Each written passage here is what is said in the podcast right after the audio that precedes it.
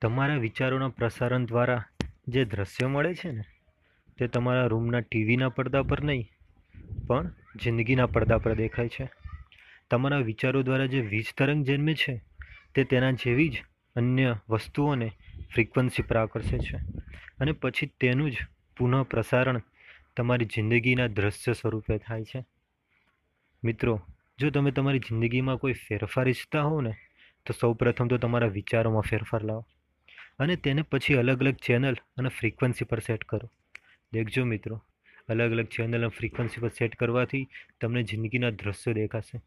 TV પરના દ્રશ્યો તો આપણને જોવા ઘણા ગમે છે, પણ શું આ જિંદગીના દ્રશ્યો જોવા ગમતા એક્ઝેક્ટલી ગમશે. Thank you so much